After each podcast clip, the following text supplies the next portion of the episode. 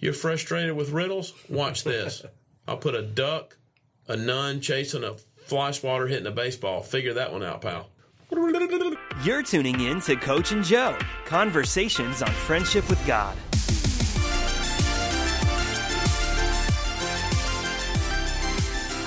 Welcome to Coach and Joe. My name is Chad Norris, lead pastor of Bridgeway Church here in Greenville, South Carolina.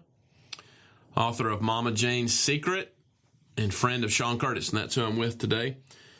A brother of mine who's also on staff. We we laugh a lot. My wife and I, our house is like a hotel. Someone's always at it. You're the only person that's visited that my 16 year old ever said, "Dad, I I wish he would stay." Because a, a, lot of times, you know, after a, a, week visit, you know, you just want to get back to a normal routine. You came on a two week sabbatical one time? Yeah, I, I stayed with you for two weeks. It's a long time. But it was just easy. There was grace on it. I want to talk about those two weeks you were here. Yeah. I had more conversations with you on the concept of dreams in our sleep than I have with anybody else ever, minus Wendy, my wife, and Joe Reynolds, the Joe to this show, Coach and Joe. My wife, when I first we first got married, even more than you, I, I would wake up in the morning and I didn't say, "Did you dream?" I'd say, "Babe, what did you dream?" And she, and this went on for, Lord, forever, eighteen years. And about three years ago, we're about to be married twenty two years. I got so mad one night. I said, "Father, I am sick and tired of not having dreams. I never have dreams, at least not like Wendy." And I just want dreams. And he began to give me dreams. Sean, it's very unusual for me to, to have a night without a dream. You've even noticed. I mean, you, you dream a ridiculous amount. I did not until Yeah. I asked the Father. Yep. Well, Joe Reynolds dreams a lot, matches his name, Joseph. But you, I call you the dream magi. This is a mystical conversation. And we, we need to turn off our cell phone data here. I think it's giving King some fits. This is a. Dreams are mystical. What in the heck? I don't even know how to begin this conversation. What are dreams? I, I I still feel like, I mean, you may call me a dream magi. I feel like I'm a kindergartner when it comes to interpreting dreams and understanding it. Um, my background as a, as a little kid, I was in the Episcopal Church and then in a Baptist church, and so I didn't really have an environment that talked about it very much. And then in January of 2014, it's like the Lord just turned it on. Um, after the second one I had, I was so disturbed. um The Father's not afraid to disturb. He's not. and and honestly, when I look back, probably eighty percent of the dreams he's given me were not comforting. They're kind of hard. I mean, Jesus is grace and truth. Can't separate those out. He brings truth um, a lot of the time. And um, anyway, so I, I just had no grit for it. I started trying to talk to my mentors in the denomination I'm ordained in, other people that I really respected their their walk with the Lord, and nobody could help me. And I mean, so I, you look in Scripture and you see that that is a normal way that God talks to His people, talks to people in general, not even His people, but talks to people. And you know, in Acts two, when when Peter is preaching, he quotes Joel 2 and says, This is part of, of what it means to be in this era of, of, of history with God, is that everybody's going to dream and have visions. Like it's going to be a normal part of our experience with God. What year were you on that sabbatical here? What's that? How, What year? that was 2016. uh, you started listening to a very long series by John Paul Jackson on dreams. Yeah. Is it a curriculum? Yeah, he. Um, so John Paul Jackson, I had not heard his name before, um, and someone else who dreams a lot told me about him and um, and got me connected to these courses. Um, but he he was a prophet that was connected to Kansas City. He, he um, traveled with John Wimber, and he had a I gift. Yeah, and he um, he was actually uh, resided in Anaheim for a while with with with Wimber Never knew that. and he um, he passed away a couple years ago prematurely, so I never got to meet him or, or talk to him in person. Um, and he had a gift of interpreting dreams, and someone told him early on in his ministry, he was pretty young. Um, if said basically said if you don't um, unpack how you do that, you can't give that for more generations to come. All right. Well, you're in kindergarten, according Yeah. to you. If you're in kindergarten, I'm in the outhouse with a dunce hat on. Uh, what? How do you interpret dreams? There's a lot. There. Listen. There's people Yeah. that listen to this show that don't have a grid. Yeah. That- but but they have experiences. Yep. And that's what I had. I had these experiences, but I had no. And I felt the pressure that I needed to de- decode them, interpret them. Um, so what'd you learn through John Paul? So he, so his ministry is now is is still online, even though he's he's passed passed away and is on uh, on with the Lord now. Um, called Streams Ministries, and his courses are still online, and you can you can enroll in them and take them. Um, and there are three courses that I took. One is kind of a foundational course on the art of hearing God, and then the, there's a course after that that you can take on uh, dreams and visions, and then there's the advanced course, which is more, more of a workshop on how to um, actually go through the interpretation process, and and they were hugely helpful for me in understanding What jumped out to you? If you if you could give, and I, again, if you if you're saying you're still in kindergarten, I understand this is hard to teach. It's, Yeah. it's such a mystical thing. Yeah, because number one, an individual has the dream. Although my wife and I did have the same dream one night that Yeah. wigged me out. yeah, yeah. Has that ever happened to you? yeah. God. Well, because he it's when he gives you two dreams, two or three dreams, the same one, or gives it to somebody else, he's really trying to get your attention. Then Uh, okay. Well, what are a couple of practical steps towards dream interpretation? You know, I think the first thing that I would say that, that for me was really important was to to receive the dream with a, with a sense of gratitude, like that God's actually talking to you. And early on, I, I, That's a good point. to be honest with you, I I don't like I don't like riddles. I don't like I don't like puzzles. I will you'll never see me doing the New York Times crossword puzzle. I have my attention span is very short and I get agitated when I don't know an answer. Um, and so after about six months of cataloging these dreams and not knowing how to interpret them, I was bitter. And I'm like, God, this is like not nice to me right now. I was so upset.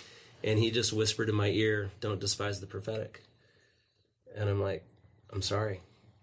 And he taught me to receive these dreams, even if I didn't know what they meant, with a sense of gratitude and and real honor that he would actually give them to me. And so it actually started warming my heart up towards him in a way that I didn't realize needed it um, to just be so thankful that he would talk to me. And so I think I've talked with a lot of people who, when they get dreams, um, it- they struggle with them, and, and often they can't get an interpretation until they relax for a minute and just like feel the Father's embrace in it and receive it as uh, as a, as something good that He wants to give His children. Um, that it's manna, it's a gift. I teach often that gratitude in the kingdom is a weapon. Yep. I, I told you recently, I got really frustrated because if you think you hate riddles, I when that passage where he says he goes to certain people I speak this in the way to Moses I speak It's man to man. man to man. I'm like I'll stand on that verse. Yeah. But like for me, I don't know why he is this way with me, but the prophetic for me is typically not mystical. He talks to me, I hear him. Yep. Like a lot of people, they get a picture of this and that and put it together, and I just I thank God that He just talks to me. I was even when I first met you, I was bitter about that. I'm like, Lord, why do you give me riddles and talk to Chad as a man to a man? Well, uh, but let me tell you a turning point for me. Uh, not too long ago, I had three dreams in a row in a night that had me more confused than I can describe. And I was huffing and puffing when I woke up. And I didn't hear anything, but I felt conviction. I was like, I immediately said, I'm sorry. yeah. And he began to show me. He said, Chad, if I wanted to, I can manifest in your room, tell you the day you're going to die, how everything is going to go. I could tell you the whole thing. But this whole journey is about faith down here. yeah. Faith's the currency of heaven. Yeah. And a lot of times, I tell you this, I can't, I don't like what I'm about to say, and he can hear me. He told me that he stumps me on purpose. See, we think the higher you get on the mountain that there's more clarity. I think it's the opposite. Yeah. I think the fog is higher at the top of the mountain. I think the clouds are higher. I think it's harder to see up at the summit. I think when you get up into the clouds, you're like, wait a minute, I'm more comfortable at stage four or down at base camp. I, I have. He told me recently on the golf course. He said, uh, uh, "You're like a boxer. I want to keep you on your toes." The way he keeps us on our toes is typically through riddles. Yep. It is. It's the glory of God to conceal, a matter. It's the what of kings to search it out. Glory of the kings to search them out. Search it out. Yep. What if dreams? I'm hearing this now. What if dreams are an invitation not to discover a problem, but into a deeper place in his heart? Yeah. Who gives the dreams? The Father gives them. Okay, so I can't control them. Nope. I see. Here's why I love dreams. I love them. I love them. I love them. Specifically, when uh, let's take the past year at, at Bridgeway. Joe Reynolds dreams almost every night. I said, Joe, have you ever had one dr- warning dream about me? He said, No. Well, he's had about a hundred and fifty to two hundred and fifty warning dreams. He, he's so accurate with dreams that it's it's astounding. Yep. Well, here's what I like about it: you can't take credit for it. Nope. I can't make people have dreams. Nope. Dreams remind me when I wake up in the morning, I'm not in charge. Yep. I'm not in control. And and what's part yes. And and it keeps us humble. It draws us into conversation with him to pray. And and they're also because they're parabolic, they're parables, they're sim, they're symbolic. He can pack a lot of meaning into a very short picture. If a picture is worth a thousand words, a dream is a million words. And and so if he were just to talk to you as man to a man, it could take him a half an hour to explain what he can in a two in a two minute dream because of all the symbols in it.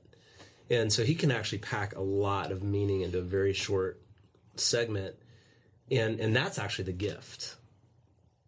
It might be frustrating to figure out what it is, but it's a gift that he wants to give us that much information in a short period of time. But it is it it for me it constantly reminds me he is it's amazing what he what he gives and what he sees. I mean he he he showed me we just moved into into our house here um, two months ago. He gave me the dream on this house over two and a half years ago. Told me which weekend it was that we were going to move in. Over two and a half years ago. I totally forgot this dream, and it was about a month before we moved in. He reminded me of that dream. Ooh, oh, oh, oh! I've noticed that God will give dreams to people who chronicle chronicle them and take them very serious. Yes. Yep. You do a pretty good job of that. He when he rebuked me, he showed me that if if I will treasure them and honor them, like his written word, the scriptures, is a treasure to us. It's a gift to us. His rhema word in a dream is a treasure to us too. What if you despise it? I think it angers him. Yeah. Oh, God cannot be angry anymore. Uh, I think it breaks his heart too. It's like when I talk to my kids, and if they just brush me off, uh, frustrates me. not all anger is bad, right? Right. He's a jealous God. Yes, I I have had to do some repenting Yes. Because some of these dreams are driving me mad. I, I typically wake up in the morning and text you, Yeah. "Hey, can you please interpret this?" I even think there's a playful side of the Father. Yeah. he's showing me right now. Yeah. You're frustrated with riddles? Watch this. I'll put a duck, a nun chasing a fly swatter hitting a baseball. Figure that one out, pal. Yeah. You so you said uh, step one is gratitude. I, I believe that. What's another staple of someone that dreams a lot or desires to dream a lot or interpret dreams? I think that it's it's just crucial to know that true interpretation can only come from the Holy Spirit. So even if you have, if you take a course and learn some what some biblical symbols on what the, could the dream could mean, ultimately it's only the Holy Spirit that gives gives the the interpretation. And if we rely too much on our own wisdom, we'll miss it. Like we just need Holy Spirit. So it should drive us into not just gratitude, but then into deeper dependence on the Holy Spirit. That's really good. Any any dreams uh, that just some incredible testimonies you have. This one pop. What's the most dramatic dream story that you can remember? Of course, you've had so many of them. Yeah. Do you? Will you say you dream five out of seven nights in a week? It goes in waves. There's some weeks that it's a ton. Some weeks that sometimes I'll go a week or two and and not have a dream. So it just kind of goes in in waves. Um, it's it's you know like when he showed me that I was going to be moving into this particular house two and a half years ahead of time. Like it just it just blows my mind how intimately involved he is. Um, yeah, nothing's popping in my head otherwise. It just it, it's such a beautiful reminder of how close he is and how much he loves us. So why don't you uh, close with an impartation on people that are desiring to dream more? Yeah, an impartation for that, and then we'll have another episode jump into some more dreams. Sounds good. Father, I thank you that you love, love, love to talk to um, your creation and to your children. And so, Father, I pray that you would grow in us a hunger to hear from you. And I bless those listening right now with an increased hunger to hear from you, an increased desire to treasure what you do speak, even if they're hard words. And Father, I bless those listening um, with dreams, even tonight, that, that they would begin to get stirred um, in their sleep. Um, would you send um, angels, uh, Holy Spirit, would you stir dreams in, in my brothers and sisters listening? Um, and Father, I thank you that they're good gifts from you. In Jesus' name, amen. Amen. Thanks for tuning in to Coach and Joe.